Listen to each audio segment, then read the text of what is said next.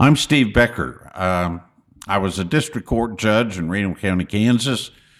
Um, I followed that by a short um, stint in the Kansas legislature. And here's Beth. I'm Beth White. I am a retired, I guess I could say retired, right?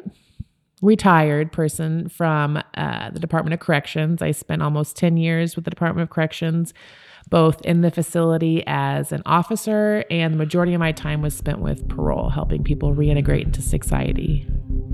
And this is cleared.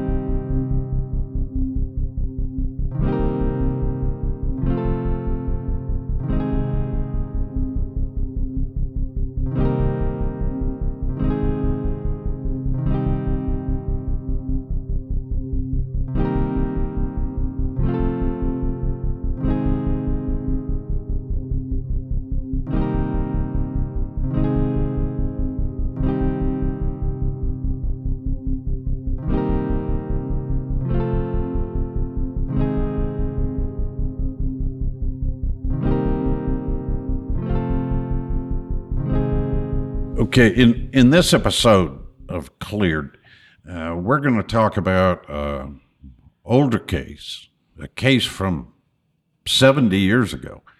Um, and this case came to my attention um, a few episodes back. I reported on numerous um, contemporary exonerations, um, exonerations that had occurred during the month of November.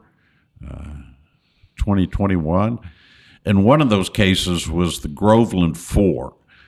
And the little bit that I read about it in the news about the exonerations of the Groveland Four, um, it really stoked my interest, and uh, and I knew I needed to learn more about this. So I have chosen um, that case um, to talk about in in this particular episode. The Groveland Four.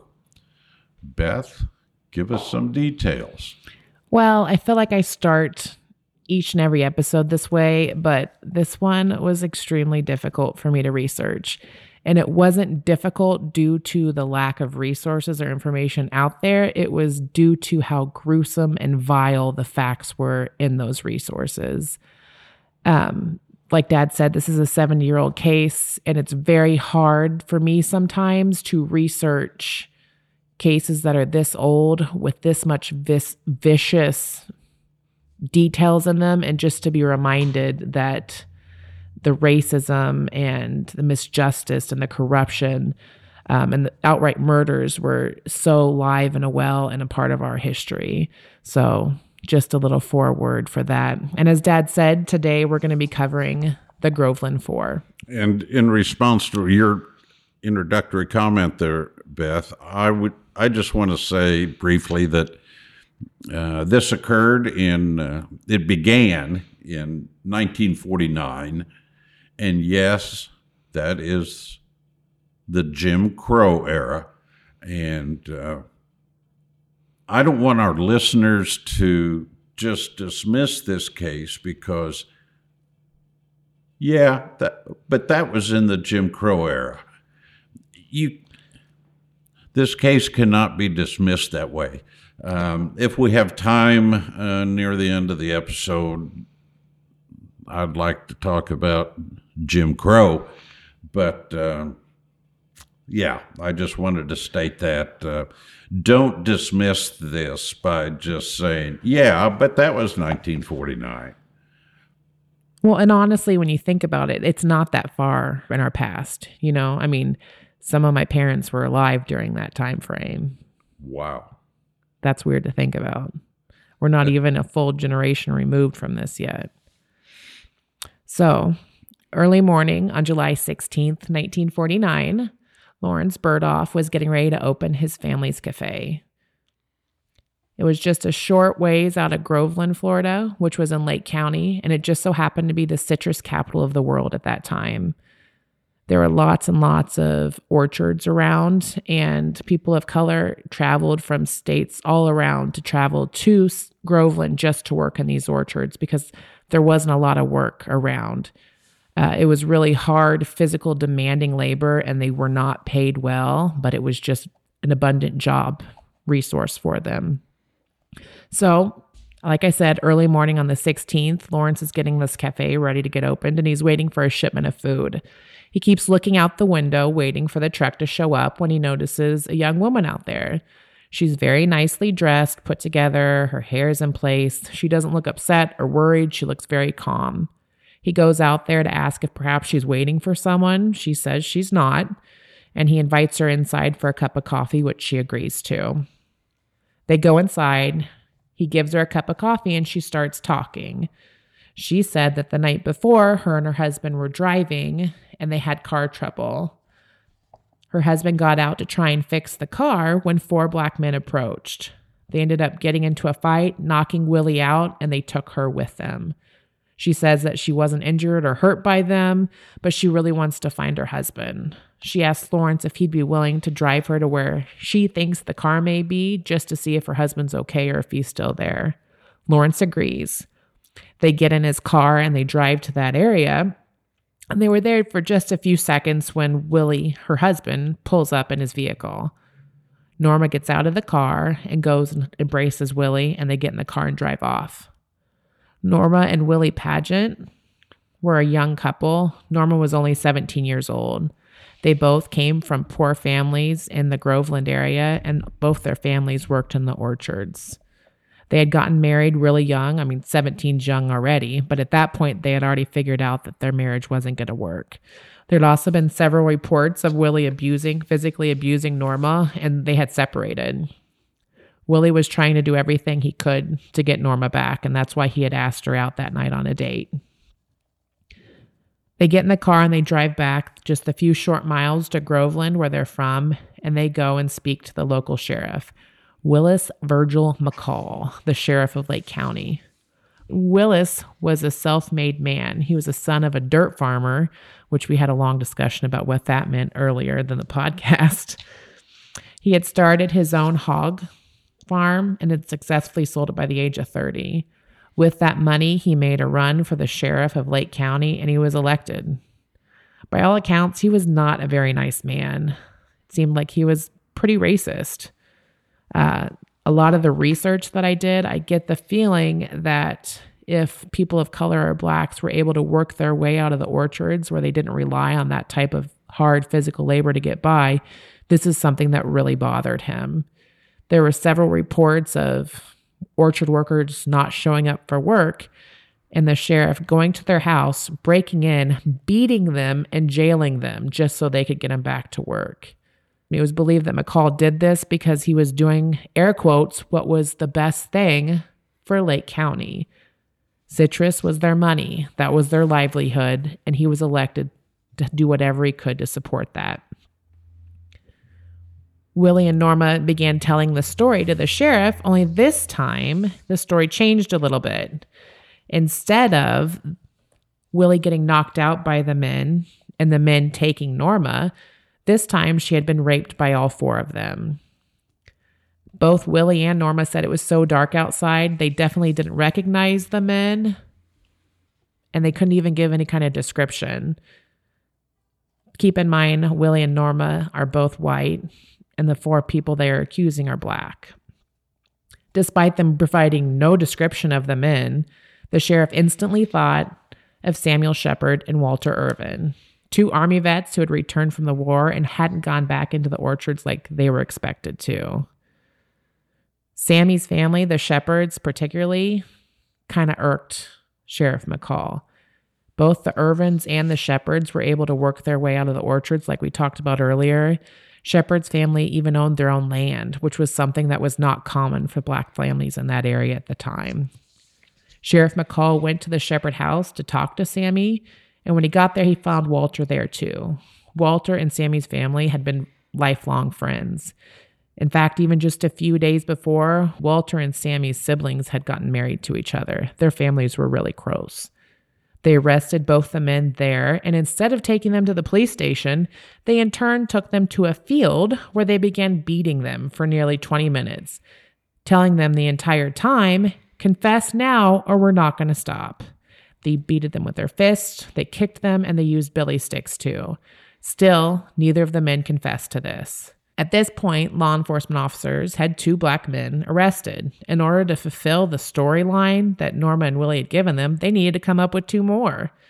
The next boy they landed on, unfortunately, was 16 year old Charles Greenlee.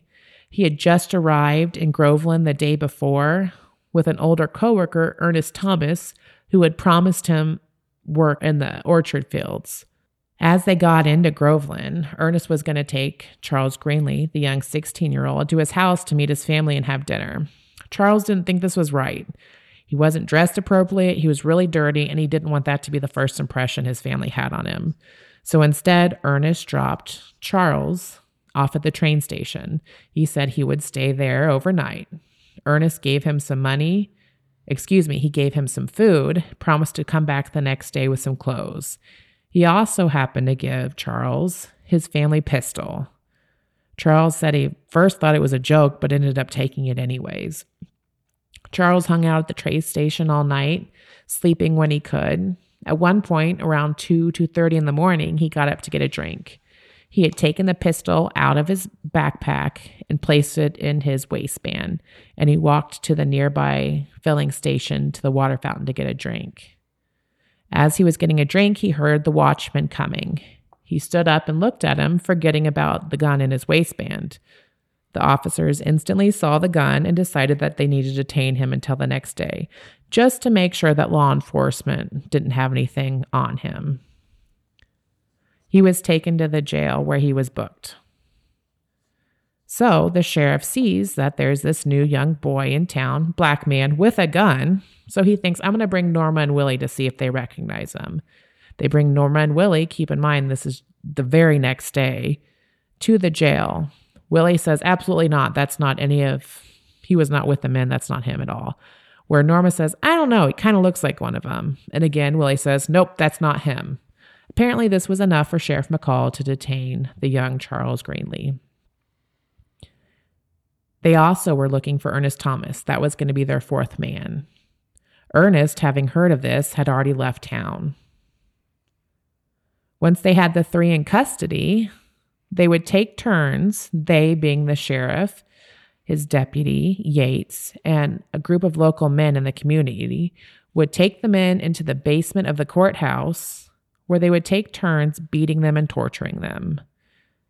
They would suspend the men in the air by hanging them with their wrists bound above water pipes and they would beat them. They would also break Coke bottles and place underneath their feet. So that way, even if they were trying to get some sort of relief from their shoulders from being tied up for so long, the second their feet would touch the ground, they would be punctured with these broken bottles and glass. Horrific. They did this to the men until they were broken and bloody. And then they would drag that broken and bloody man up to the cell, throw him in with the other two to scare him. Eventually, Shepherd and Greenlee confessed. Later, they said they thought they had to or they thought they would be murdered.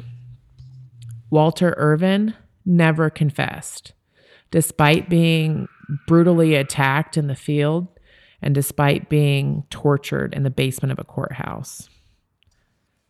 The sheriff quickly spread the word that he had gotten confessions from these black men, and that very night, two to 300 locals stormed the jail demanding that the men be handed over so they could lynch him. Sheriff McCall was already well aware that this was going to happen and had already shipped Walter Irvin and Sammy Shepherd off to a local prison just a few short miles away. He told the mob as such that they weren't there and they didn't trust him. So the sheriff had Willie come in just to verify to the mob that they weren't there. They did, and the mob went away.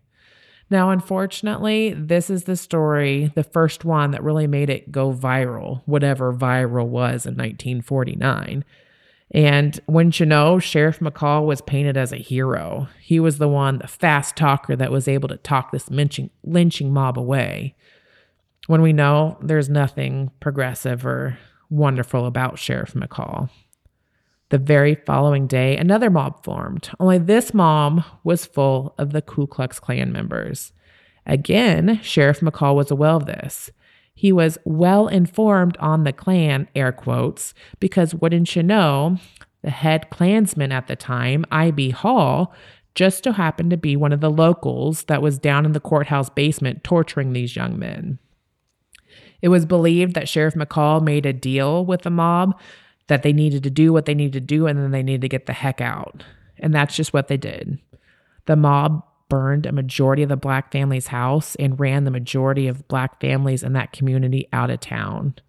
They also burned down Henry Shepherd's house, that's Samuel's dad, the one that owns the property. And unfortunately for Henry, this wasn't a surprise to him. His house was frequently vandalized by people in the community because keep in mind, he's a black man owning property. This pissed off his white neighbors. Henry would go to Sheriff McCall looking for some sort of relief with this vandalization, but of course, he was always denied. So, come Monday morning, all the black families are gone. The community has no one to work in their orchards, which means they're losing money. This is not a good situation for the sheriff, so he agrees to call in for help. The National Guard come, and one one officer who just happens to be there was interviewed that day, and he said he set up a machine gun right there at the town entrance. And his words, not mine, a bus full of rednecks came in. They got out. They saw the gun. This particular officer ordered his officer to shoot warning shots in the air, and he said he's never seen somebody run so fast in his entire life and that ended the violence with the mob at that time. So, July 20th, just four days after the event, four days after this event was alleged to have taken place, the prosecutor goes before a grand jury and gets indictments on all four of the men. Keep in mind, they only have three in custody. So at that point, Sheriff McCall organizes a posse, which at one point grew up to 1,000 men to find Ernest Thomas. This went on for several days. Ernest was able to evade them by running through the woods and wilderness. They eventually found him resting under a tree and did not try and apprehend him, but instead opened fire.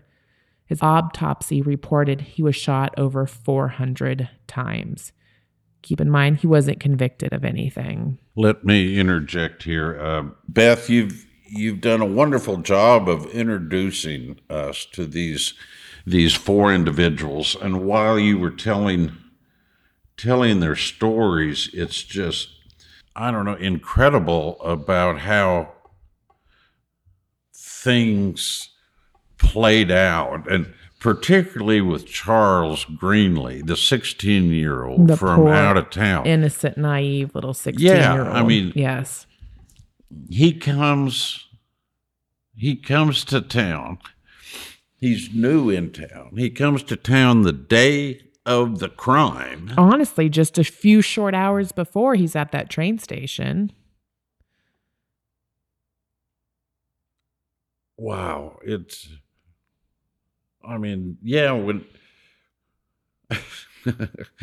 poor charlie greenlee he just got swept up. And then that was one of the things I wanted to mention too. In in our past episodes, I have talked about law enforcement identifying the suspects and then with tunnel vision focusing only on the suspects and this is not the result of investigation or um, eyewitness accounts or anything. And here it is. It happens again in this case. Um, McCall, Sheriff McCall, uh, immediately focuses on two black families that he doesn't like and that none of the white population like because they are property owners. Um, but my goodness, Beth, they're they're vets, they're mm-hmm. military veterans. Yep. They have returned to their small hometown. Groveland is uh, is really a small town. Um, they have returned to this small town and um, they don't go to the orange groves and work where they are supposed to. Yeah. Again, your air quotes.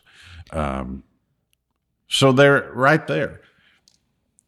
Law enforcement targets uh, who they want to be convicted of something like this. They, uh, Sammy Shepherd and Walter Irving, you know, returned from um, returned from service, their military service, and like you said before uh, we started the recording, uh, they probably came back with some self-esteem. Yeah. Holy moly, that can't be allowed. Yeah.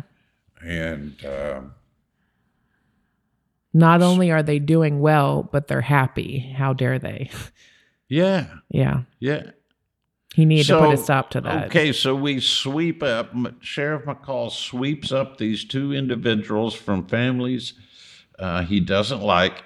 Uh, we've got poor Charles Greenlee, 16 years old, staying in the train station at night because he didn't want to go to his friend's house because he was all dirty. And uh, if they're going to sweep up Greenlee, then they're going to go after Thomas, Ernest Thomas, who brought him to town and who was known to law enforcement because he'd been in, in legal trouble before. None of them, Pat, none of these four were a suspect due to an investigation. Yeah. They were, the suspects were identified as four black people. And then McCall gets to pick his four black suspects. Well, he knew the two he wanted to get rid of, and then the other two just happened to be convenience. I feel like makes me so angry. it does. It's it's really But hard so to research. does our other episodes. So. Yes. Okay. It's re- it's really hard to research when you see we're not that far removed from this and just how rampant the racism is. It's just it's it's sad. It's really sad. Okay. So Please continue. Yes.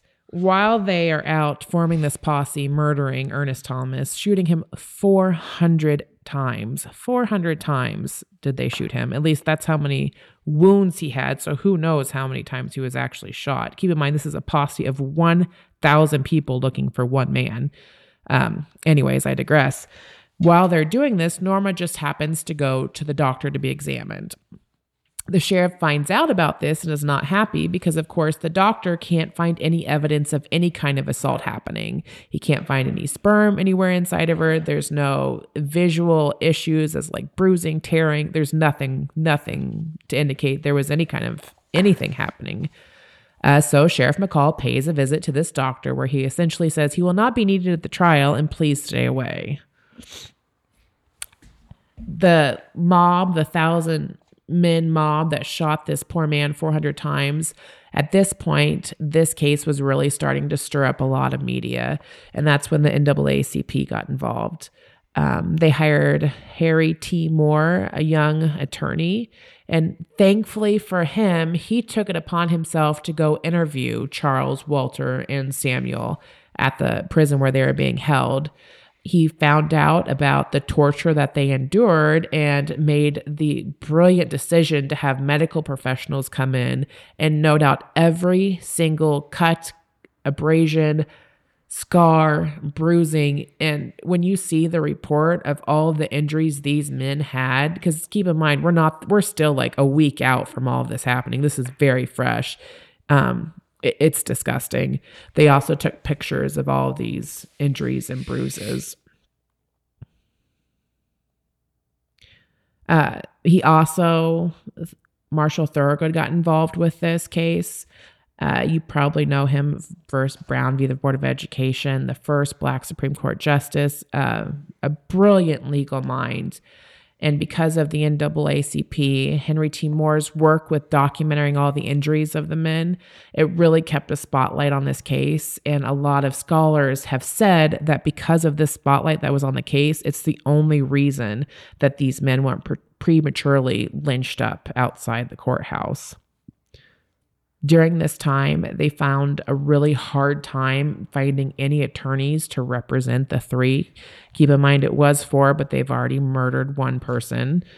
Uh, they couldn't find anybody. There wasn't any local black attorneys with the experience, and none of the white attorneys obviously wanted to touch it because this is a case of a 17 year old young white woman being accusing four black men of raping her.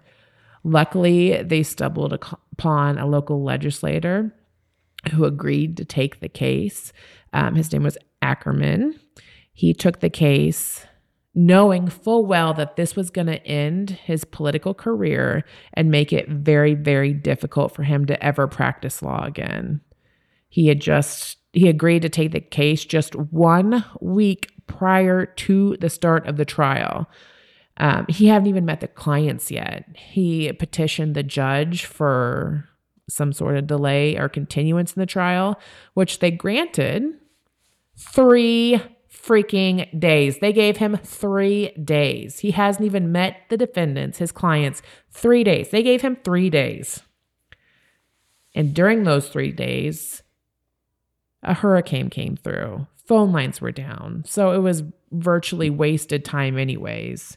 He was able to file motions requesting that the torture and all the documentation of the injuries and bruises on the men be entered into evidence. Uh, for the trial, that was denied. He also petitioned the court for a change of venue because, hey, maybe this local county is not a very impartial place for this trial to be held. Again, it was denied. The prosecution was really ramping up for the trial to start. And that's when local law enforcement officers started arresting family members of the four. And one should know it because they didn't want them to complicate the case. Heaven forbid they have sort of any evidence or alibis for these men that could really muck up what they're trying to do here. They mostly focused on Charles Greenlee, that again, that's the poor, sweet 16 year old man's family, because they wanted Greenlee to turn on Irvin and Shepherd. Greenlee wouldn't do it. They even had his mom come to the prison to talk to him, and he said, Mom, I'm not going to lie just to save myself. I'm not going to do that. And he ended up writing Walter and Sammy a letter saying as such the next day. So the trial begins.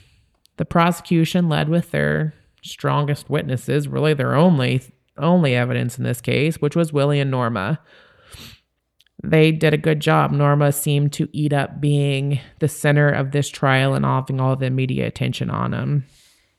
They also presented Walter Irvin's pants, which they claimed to have semen stains on them. Keep in mind, they did no testing of anything. It was just someone said, eh, yeah, that looks like semen. And they entered that into evidence.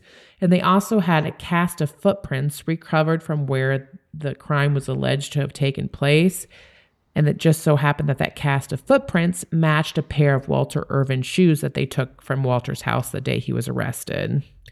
The defense had nothing, nothing. This poor attorney Akerman hadn't even met with his.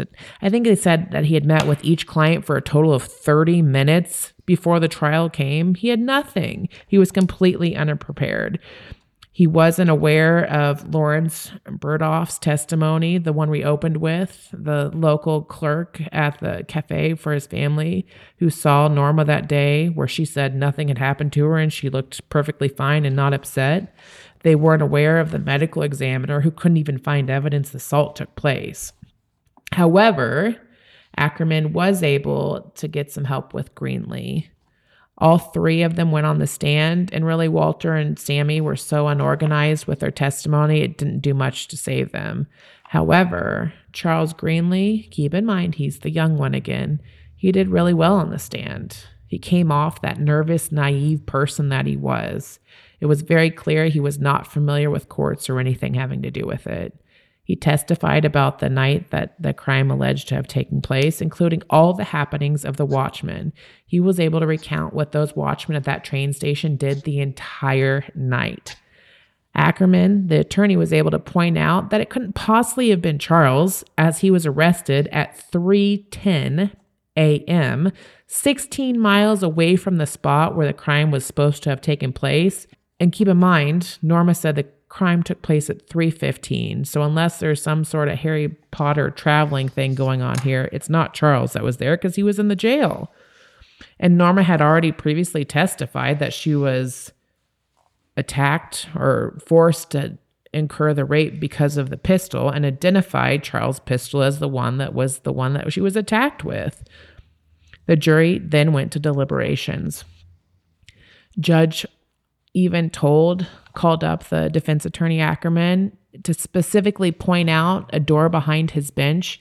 And he told him, once the jury come back, I want you and your clients to go out that door. That way, he was going to hold the crowd in the courtroom for at least 30 minutes so the men could get out of town before the crowd was after him. Everybody was that sure that they were going to return not guilty verdicts.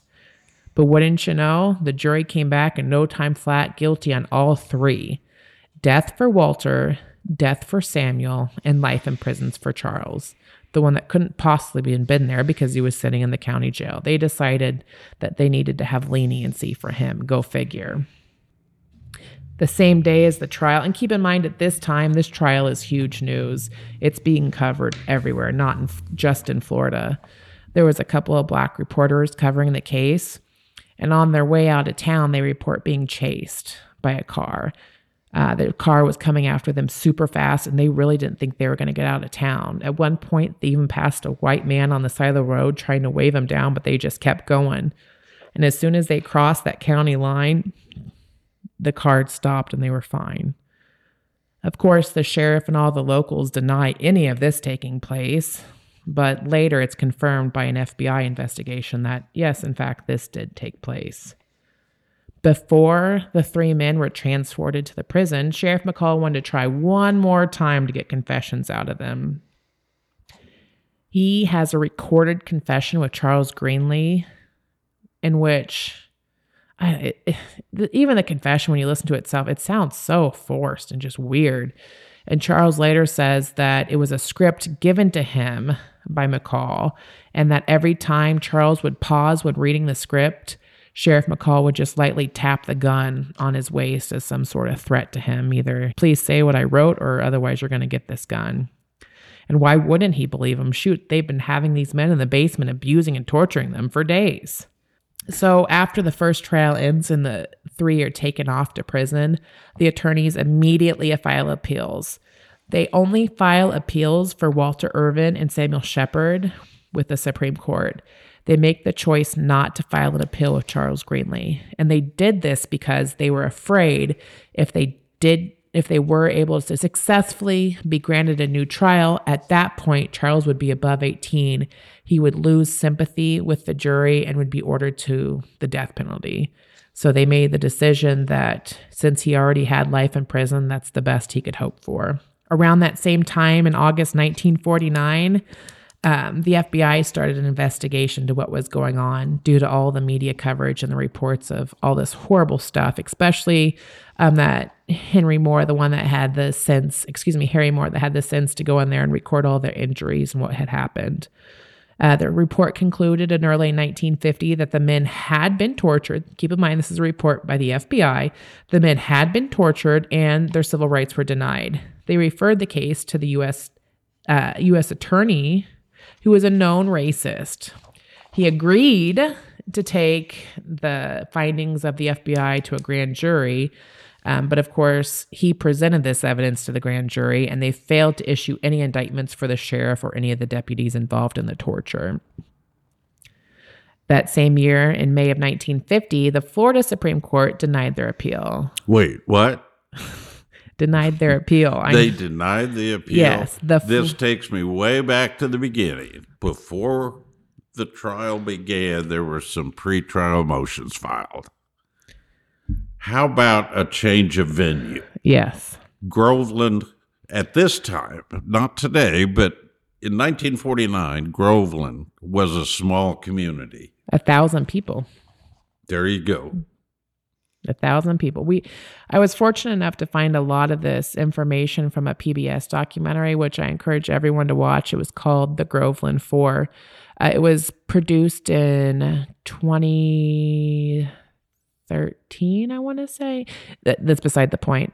Um, I encourage everyone to watch it, but do watch it uh, with the notion that you're going to see a lot of horrible things in there. But yes, continue. Uh, yeah, a small town, Groveland, and this crime triggered these mobs where the white community burned down the homes of the black residents The Ku Klux Klan, yes. and ran all the well ran the black people out of town Yeah. and the defense attorney thinks that might justify a change of venue No, that's not what the judge said. It's fine. well surely the they could be impartial. surely the florida supreme court will see that that was a big error Eh. uh no it's it's so sys- systemic beth the whole system is infected. The whole system has the virus. Hmm it's Going along with you with your point there, uh, the FBI was talking about how they obviously knew that these men were tortured and their civil rights had been abused. Uh, and they forwarded it to the U.S. attorney, and the U.S. attorney presented to the grand jury, and he failed to issue indictments. And there's that there's nothing they can do, and the FBI was kind of pissed about that. But all their legal remedies were done at that point. They didn't have any other options. Every time that we move to the next stage in your story, Beth, each stage makes me angry. Uh, just wait, just wait, No, I'm pretty angry right now. just wait. Hold on, because it's getting a lot worse. Let bring it on. Okay. So, Florida Supreme Court denied appeal. Uh, Marshall took it immediately to the U.S. Supreme Court, and a new trial was given. The, sec- There you go. the second trial date was stated to start on November 1951. Okay, so And again, like you said, they overturned based on jury selection. Obviously, it wasn't an impartial juror of their peers, for sure. Duh. no, it was an all-white jury who had probably been burning homes a few days before. Yeah. Yep. Okay, but United States Supreme Court Overturned. gave yes. yeah, over- overturned, overturned. their convictions and ordered a new trial. Yes, slated to start November 1951. So, right before the trials set to start November 1951, little Sheriff McCall, being the air quote good guy that he is, takes his personal car to go get Walter Irvin and Sammy Shepherd. Keep in mind, they're not including Charles Greenlee because they did not uh, pursue appeals for him because they didn't want to risk him getting the death penalty. So the So sheriff took his personal car where? to the prison in order to transport Sammy Shepherd and Walter Irvin back to the county for the trial. So he's transporting the two prisoners Yeah, him by his him- personal car. Him by himself. Yes. So it's obviously why wouldn't you do this late at night when it's dark? So he goes, he gets them, and according to Walter, he stops twice and he stops the car, he gets out, he kicks tires, he gets back in, he drives a little bit further, he stops, he kicks the tires again. And at this point, according to Walter, he orders them out of the car because they need to change his flat tire. At this point, the sheriff pulls out a gun, shoots Sammy Shepherd straight in between the eyes. He dies instantly. And these are statements made by Walter Irvin. Correct. He then shoots Walter while he's in the car. He pulls him out of the car. and then- Walter? Walter. He shoots Walter in the car because Sammy was, they were all sitting in the front seat of his vehicle. Uh, Sammy was on the outside by the door, then it was Walter, and then it was Sheriff McCall. So Sammy gets out first to change the tire. He's shot instantly, straightforward shot, head shot right between his eyes, dies. He then points the gun at Walter, shoots him in the car, drags him out of the car, and calls Deputy Yates saying, You need to get here quick. They tried to get away, and I got him good. He tells Deputy Yates, you need to get as many people here as you can right away. Deputy Yates, and keep in mind, this whole narrative is from Walter. Deputy Yates gets there, and he, Walter remembers Deputy Yates coming over, shining the flashlight. Oh, excuse me. He calls Deputy Yates, tells him to get here. Then Sheriff McCall turns to Samuel Shepherd, shoots him again. When Deputy Yates gets to this scene, he shines his flashlight on Walter Irvin and said, He's not dead yet. We need to do something about this quick, where they shoot him again in the neck. Walter then. That's the third shot Walter takes? That's the second. They shot Sammy first, and then Right. after after McCall called for Ye- Yates, he shot Sammy again, and then didn't shoot Walter that time. Walter then remembers hearing Sheriff McCall ripping open his shirt, and then all the I don't want to say posse, but then the other men that they hand selected to come to the crime scene come to the crime scene too and witness all of this. By some, I don't know, divine Oh, he rips open his own shirt. Sheriff McCall rips opens his own shirt. Yes. Yeah. By some divine intervention, Walter Irvin is able to survive. He survives that night the emergency surgery where they're pulling the bullets out of his body. Uh, and he's in a hospital plugged into all sorts of tubes and hoses. The sheriff hears about him surviving and immediately orders Deputy Yates not to allow anybody in to see Walter, which Deputy Yates does. He doesn't let his poor mom come see him, he doesn't let his attorney come see him, but he does let the prosecutor of the case come and see him. And at this point, pretty much everybody in the community who heard this story were calling BS on it. There's no way it happened the way it said it happened. And the first thing the prosecutor asked Walter when he entered his hospital room was, Did you rape Norma? It's a weird question to ask right away. And Walter, he's the one that's never confessed despite all the torture, says, No, I didn't rape her, which immediately shook the prosecutor to his core because he knew this whole story about them getting away and shooting was BS. And he was beginning to question if they were guilty of anything at all. The documentary I was talking about, that PBS documentary, has this one. They have two photographs of one of Walter lying in his bed shortly after the crime, because it was a crime, took place, and he's got all these hoses hooked up to him, and he's clearly not in good shape.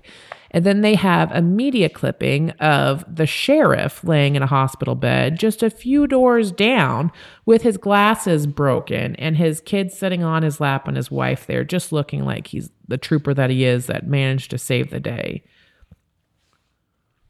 So at this point, uh, the county itself, Lake County, ordered a commission to review what had happened.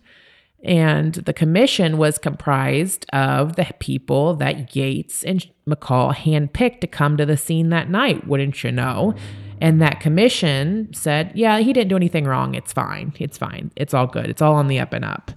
Well, the FBI also did an investigation on what was going on there.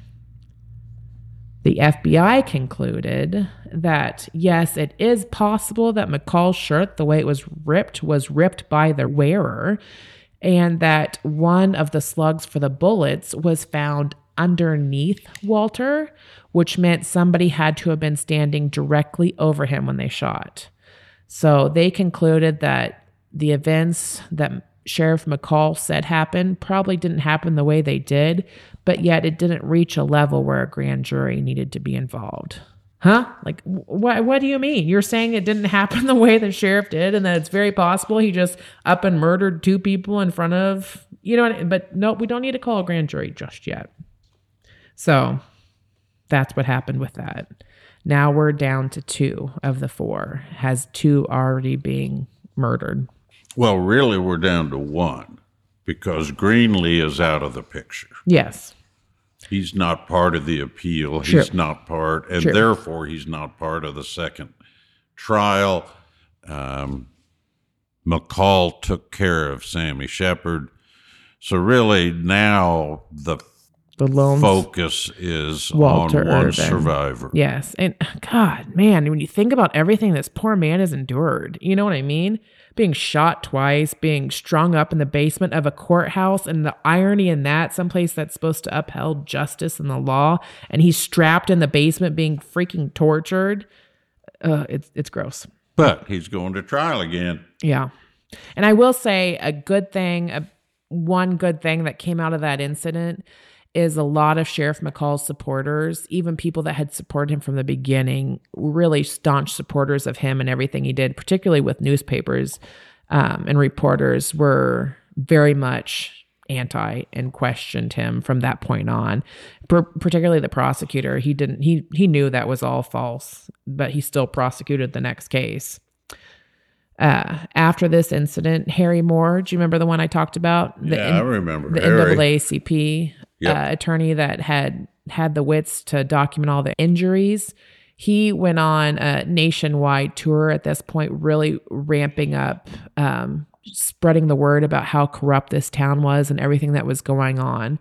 Uh, he got back to Groveland, uh, and him and his wife lived there. That's where they resided. Him and his wife went to bed one night, and shortly thereafter, a bomb exploded, killing both of them. The bomb was placed under their floorboards, under the bed that they shared. Um, it was never really investigated, but it's very heavily believed that the Ku Klux Klan was involved in it and local law enforcement officers. In fact, when the FBI was asking around people in the community who they thought would want to kill Harry Moore, uh, do you know the first name that came up on everyone's mouths, came out of everyone's mouths? Sheriff McCall. So, mm-hmm. not that it was ever investigated, or nothing was done with that, but it was very widely believed that he possibly had something to do with it. So the second trial obviously didn't happen in November because one of the suspects was murdered and the other one was sitting in a hospital bed. The second trial then began on March 11th. They did grant a change of venue just 20 miles away from Lake County, so that's going to be significantly better, I'm sure. Uh, prior to the trial, and at this point, uh, Marshall Thurgood was the prosecutor for the case. Uh, and the prosecutor at the time presented a deal for Walter Irvin.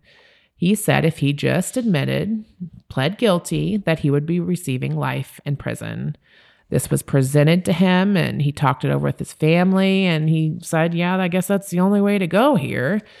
Uh, and then he was talking it moreover with Akerman and his other attorneys that were helping him on the case. And he said, So what does this mean? And he said, Well, it's simple. You just go in and plead guilty. He said, Well, does that mean that I committed the rape? And they said, Well, yeah, legally, that means you committed the rape. And at that point, he changed his tune. He said, I'm not going to commit to something I didn't do. Walter, and, Walter, Walter. God, what a survivor. So the trial begins. Uh, the prosecution presents the same evidence. At this point, Norma is a little bit tired of all the media coverage, so she's not as dynamic testifying, but she still gets out the point she needs to that she was raped and these were the men and uh, how horrific it was for her. This uh, defense had time, adequate time at this point, to prepare for trial. They found several alibi witnesses for both Walter and Samuel, although he had been since murdered and wasn't there for the trial. And they also brought in an expert to testify that those shoe prints that they so heavily relied on by the car weren't typical footprints that you would find at a crime scene because the weight distribution was even. That meaning it was more like somebody took the foot and heel of a boot and pressed it into the sand opposed to somebody walking. Huh, strange. The prosecution quickly shut all that down by asking how much he was paid and had con- convoluted the whole testimony. So all the jury remembered was how much he was paid, not the evidence and the science he was presenting. The second trial again resulted in guilty and he was ordered to the electric chair. Unbelievable. And I should say, the deal the prosecution offered him was available until the jury got the case. So the prosecution reminded him of this before they handed the jury over, where Walter had just two, three minutes to decide. Obviously, knowing if he doesn't take the deal, he's probably going to be convicted again. And yet he chose not to take the deal. So, second trial over, found guilty, ordered to the electric chair. They again start all the appeals process. All the appeals are denied. They sign Walter's death warrant, and he's due to be executed the following week. His attorneys managed to convince the U.S. Supreme Court to issue a stay of execution to hear a petition for new evidence. And in that time, a new governor was in place, Leroy Collins. He took office and he became a private champion for Walter Irvin. And in fact, he ordered his own separate independent commission. And I think I can't remember the exact quote they have, but the amount of news notifications and letters and everything that they were receiving about this case was outstanding. Um, so he issued this separate investigation in which it was just thriving with all the misconduct and horrible things that this local sheriff and his deputies had committed and how there was clearly not the evidence and how civil liberties had been. I mean everything everything we've talked about the the commission this governor uh, ordered brought to light. And at that point he ordered that well on december 6 1955 to be exact he ordered that walter's death sentence be commuted to life in prison. So up until this point, we're fighting to keep him alive. 1968, what, 10, 13 years later, Walter's released with no fanfare, with nothing. I mean, just blurb. He's thrown out of prison. He moves to Miami and moves in with his sister, where she reports he was just the shell of the person he was. All of his teeth had been knocked out. He just, he wasn't the same man. He found work as a construction worker. Um, and he returned a few years later to Lake County to attend a funeral of one of his family friends. He went out that night drinking with some buddies. They left him in the car to sleep it off, and they went to check on him in the morning, and he had passed away. He didn't have the happy ending that we all so much wanted him to. Now, the only person left is Charles, Charles Greenlee, the 16 year old. Just 11 years after he was convicted and ordered to a life sentence, he was paroled. And of course, same deal no fanfare, no news, no media, nothing. He went to his family's home in Florida and he stayed there and had a wonderful three hours with them. And I say three hours very specifically because at that point he said it was getting dark and he was leaving Florida and never never coming back. He was afraid that the parole board or the prison would come after him again. And why wouldn't he be? He'd been failed so many times before. He moved to Nashville, where he moved in with his brother and found work there. And thankfully, I would say he was managed, he managed to carve out a beautiful life for himself. He started his own business as a heating and air contractor, which was really thriving. He got married and had kids he really did have the beautiful life afterwards. And wouldn't you know, just like Eddie Lowry and just like Jimmy Gardner, he always told his daughter that you don't hate, you just move on. You pray for those that made the mistake and did your wrongs and you move on. He didn't want to live his life full of hate. He passed away in 2012 at the age of 79, a happy man with a wonderful, loving family. That's the one bright light, I would say. So at this point, all of the Groveland Four are deceased. Um, Sheriff McCall, despite all the stuff that's going on around him and all the investigations into him, was continued to be elected as the sheriff of Lake County. He was elected seven consecutive four year terms as the sheriff. I thought he had lost favor when he killed his inmates. Not enough. Well, speaking of that, April 1972, Sheriff McCall beat Tommy Vickers. He was a mentally disabled black man who was being held on a minor traffic charge. Uh, he beat him and he died. Tommy died due to the beating he received by Sheriff McCall. Sheriff McCall was immediately removed from office and indicted for murder. He was found not guilty. No. And then still ran for sheriff for his eighth consecutive, but fortunately lost his bid for reelection. He died in 1984 at the age of 84 years old, having never received, I mean, I guess if you could say being on trial for murder, but not being convicted, he never received any of the justice that was coming his way.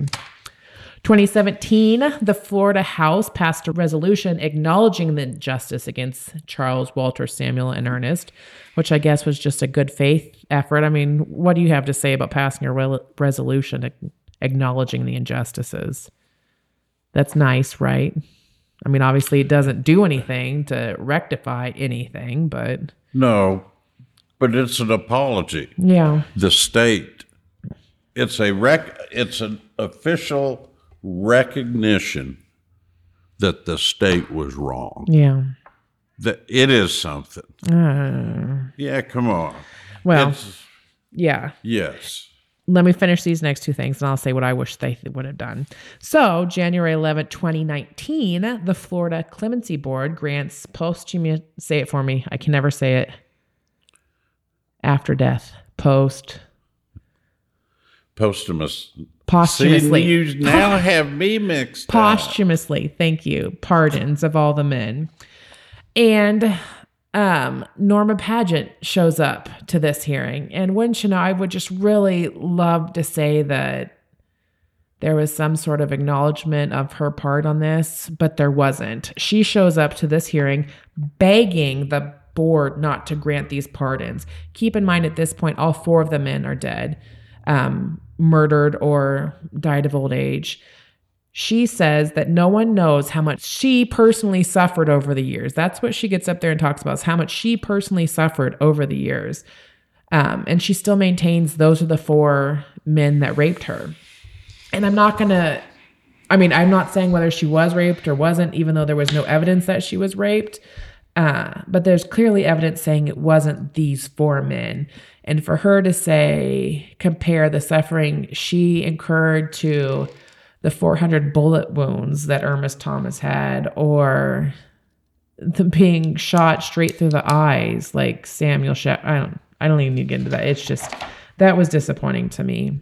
But yes, that was the first time she had actually spoke since Walter's second trial, and the last time she had spoke.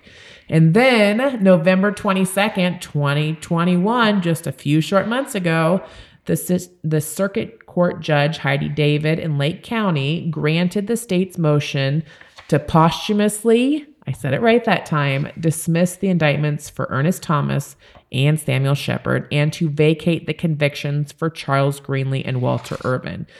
Did you find anything regarding why they filed that motion? No, I did not. I, I was that pause was because I was trying to think what what led them to this exoneration because really we had nothing to report on the Groveland Four Yeah. until what two months ago. Yeah. Well, and the reason I ask because every all the research I did that it would bring up the same little bur- blurb from the district attorney's office where they reviewed the evidence and the evidence led them in this direction, which I don't know what that means. And this is so fresh, maybe a few years. I mean, this is the one thing about doing this case is this exoneration is just weeks old. So we don't have the information we do with some of the other cases where they were exonerated years and years ago. But I, I, I think it's going to be really interesting to find out what evidence it was that led to that exoneration. Well, maybe it was an acknowledgement more. What were you going to say about the state's oh, apology? Okay, so what I think they should have done. This is more than a state True. apology. True. I feel like there should be some sort of financial repar- reparations made to their families. Personally, Yes. Yes, I do too. But I don't. I will quickly throw in that Kansas has a law that provides reparations to exonerees. posthumously No. no see i don't know i don't know But yes, they were exonerated, which leads me to which is, and that's probably, I mean, the state issued an apology when? A year in before. 2017. yeah and uh, and the DA that was serving Lake County, Florida, in November of 21 looked at the case and dismissed it. Yeah. So no that is i mean because it because i think i asked you at the time like what even brought all this about because at that time i didn't even necessarily realize they had all since passed that they were none of them were alive what a story, Beth. oh it's Very good. It's so awful. It's just, I was so many times I was watching these documentaries and shows about it and I just had to pause and it's just like if I keep watching this I'm going to cry. I just need I just need a few minutes of cute baby Jack's walking around or something to break this up because it's just so heavy. My comment I mentioned early in this podcast that I had some comments I'd like to make about the Jim Crow era, but our listeners have been with us long enough on on this particular episode. I'm sure I'll have an opportunity to address that in the future. So, uh, wow, I I really don't have anything more to say. Beth, you just did an excellent Thank job you. on this case, and Thank you. thank you for that because I'm the one who picked these four uh, because I knew the injustices that they faced were just incredible, and uh, you you did a very good job in Thank you. presenting that to us. So thank you for that. Thank you. Thank you again for listening. If you want to reach out to us, you can find us on Facebook at Cleared Podcast or Instagram at Cleared Pod. We'd love to hear from you. Suggestions, comments, concerns, suggestions for new cases. Uh, thank you for taking time out of your lives to listen to this. We always say it, Dad and I are so very passionate about this, and the idea that we're maybe spreading that passion on to somebody else is very exciting. So thank you. And until next time.